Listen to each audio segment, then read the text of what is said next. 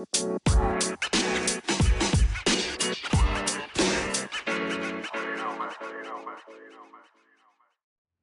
Guys मेरा नाम है राज। आप सुन रहे हैं मेरा पॉडकास्ट बी शो सो इस पॉडकास्ट में हम बात करने वाले हैं EV industries means electric vehicle के बारे में कि इसकी ग्रोथ कैसी हो रही है इंडिया में ऑल ओवर द वर्ल्ड और इसका आने वाला फ्यूचर क्या होगा। तो अगर हम बात करें इस टाइम तो ईवी व्हीकल्स की इंडस्ट्री इंडिया में फ़िलहाल काफ़ी तेज़ी से ग्रो कर रही है। और हमारी स्टेट और सेंट्रल गवर्नमेंट काफ़ी सारी नई नई पॉलिसी और स्कीम लॉन्च कर रही हैं, जिससे वो ईवी इंडस्ट्रीज़ को और प्रमोट कर सकें। हमारे यूनियन मिनिस्टर ने कहा है कि आने वाले पाँच सालों में इंडिया लीड करेगा ईवी व्हीकल्स को मैन्युफैक्चर करने में। फ़िलहाल अभी ईवी व्हीकल्स में China all over the world का लार्जेस्ट मार्केट कैप होल्ड करके रखा है। फिफ्टी थ्री परसेंट जो ईवी व्हीकल्स हैं, वो सिर्फ़ चाइना में प्रोड्यूस हो रही हैं। मुझे लगता है फ़िलहाल तो चाइना को बीट करना इतना आसान नहीं होने वाला अगले पाँच सालों में। सो अगले पाँच सालों में ऐसा हो सकता है कि इंडिया की जो थर्टी परसेंट व्हीकल्स जो परचेज़ करी जाएँगी, वो ई वी हों।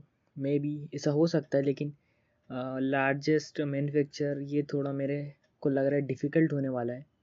अगर हम लॉन्ग टर्म के लिए देखें अगर दस से बीस सालों में सो हाँ ये हो सकता है आई थिंक बट फ़िलहाल के लिए ये नेक्स्ट टू इम्पॉसिबल लग रहा है।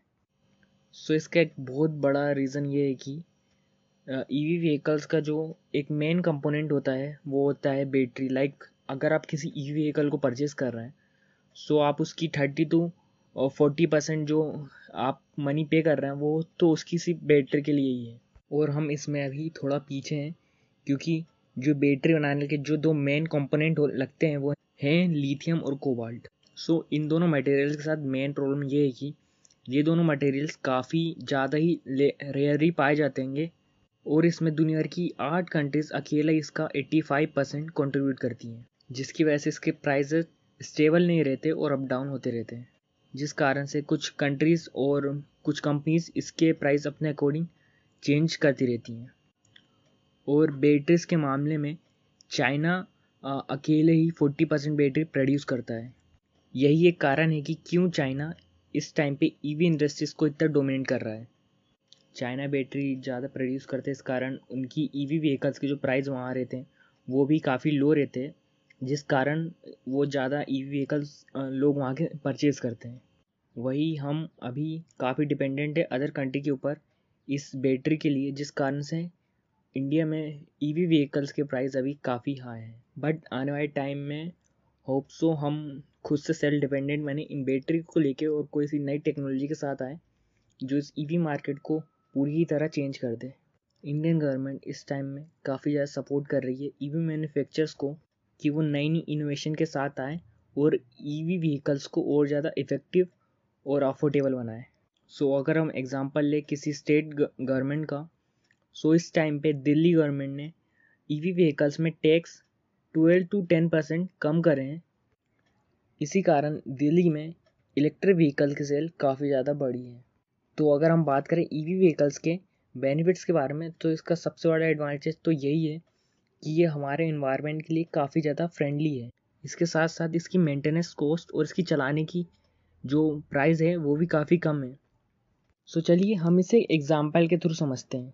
अगर आप अपनी जो नॉर्मल व्हीकल है डीज़ल और पेट्रोल से चलने वाले, आप उसे एक दिन में चालीस किलोमीटर रन कर तो जो उसकी जो नॉर्मल कॉस्ट आएगी, वो होगी around four to five thousand rupees but वहीं दूसरी साइड अगर आप एक इलेक्ट्रिक व्हीकल को उसी चालीस किलोमीटर के लिए रन करते हैं तो उसकी जो कॉस्ट आएगी वो होगी लाइक एक हज़ार रुपये सो आप समझ ही सकते हैं कितना बड़ा डिफरेंस है ये इन दोनों व्हीकल्स के बीच में। इन सब के साथ साथ ये हमारे क्लाइमेट चेंज को भी रोकने में हेल्प करेंगी। और सबसे बढ़िया ये है कि आपको एक इलेक्ट्रिक व्हीकल खरीदने के बाद आपको गवर्नमेंट के ऊपर डिपेंड नहीं रहना पड़ेगा कि वो कभी भी पेट्रोल या डीजल के प्राइस हाई करेंगे या लो करेंगे सो आपको उससे कुछ ही फ़र्क नहीं पड़ने वाला। और वैसे भी अगर आप दिल्ली में रहते हैं तो दिल्ली में तो वैसे ही इलेक्ट्रिक की कॉस्ट काफ़ी कम है सो so, अब हम बात करेंगे क्या है एक इलेक्ट्रिक व्हीकल के डिसएडवांटेजेस सो मैंने जैसे पहले ही बताया था कि जो एक इलेक्ट्रिक व्हीकल की जो कॉस्ट होती है आप उसका थर्टी टू फोर्टी परसेंट उसकी जो बैटरी लगी रहती है कंपोनेंट उसके लिए पे करते हैं।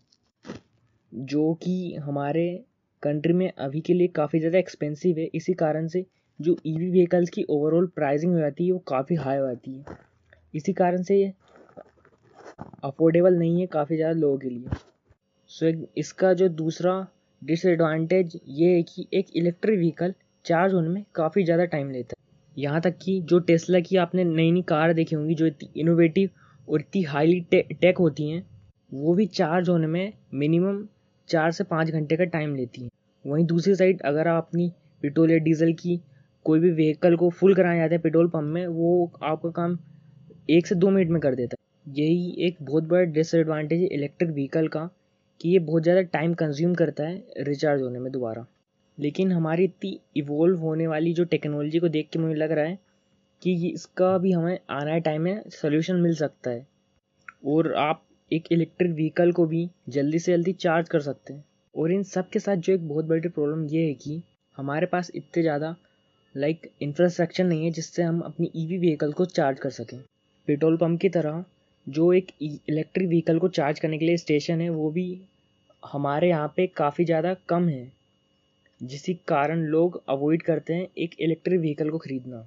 लेकिन इस प्रॉब्लम को सोल्व करने के लिए काफ़ी सारी कंपनीज़ जो इलेक्ट्रिक व्हीकल बना रही हैं, वो इन्वेस्ट कर रही हैं इस इंफ्रास्ट्रक्चर पे और गवर्नमेंट भी इस पर काफ़ी ज़्यादा ध्यान दे रही है। जिस कारण से ये प्रॉब्लम धीरे धीरे सोल्व हो रही है और एक गवर्नमेंट ने एक नया प्रोजेक्ट निकाला जिसमें वो हाईवे में हर पाँच किलोमीटर पे एक ईवी स्टेशन लगाएँगे, जिससे आप अपनी कार को ईजिली चार्ज कर सकें।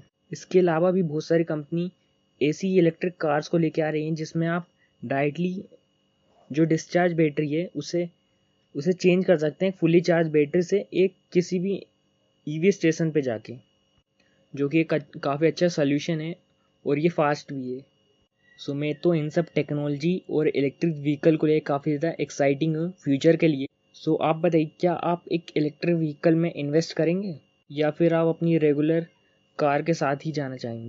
आप अपने थॉट मेरे साथ शेयर कर सकते हैं। मैं सोशल मीडिया हैंडल पे एट द रेट बी रे के साथ आप मेरे को कोई भी सोशल मीडिया पे टेक कर सकते हैं। और मैं आपको रिप्लाई करने की पूरी कोशिश करूँगा। सो so, आज के लिए इतना ही। See you in next episode